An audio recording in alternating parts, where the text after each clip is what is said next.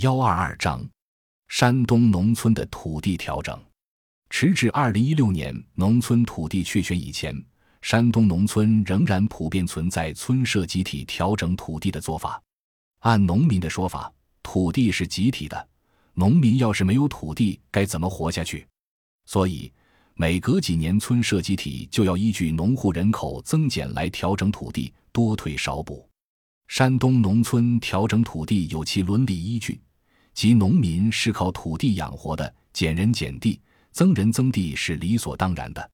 实际上，正是土地调整使山东农村可以顺应大量农民进城和农业生产力发展，尤其是机械化的普及背景下，农村土地并快和集中的内在需要。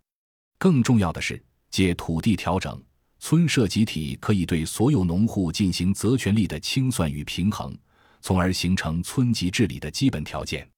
凡是土地调整顺利的村庄，其基层治理往往就比较好；而基层治理不好的村庄，土地调整往往也调不动。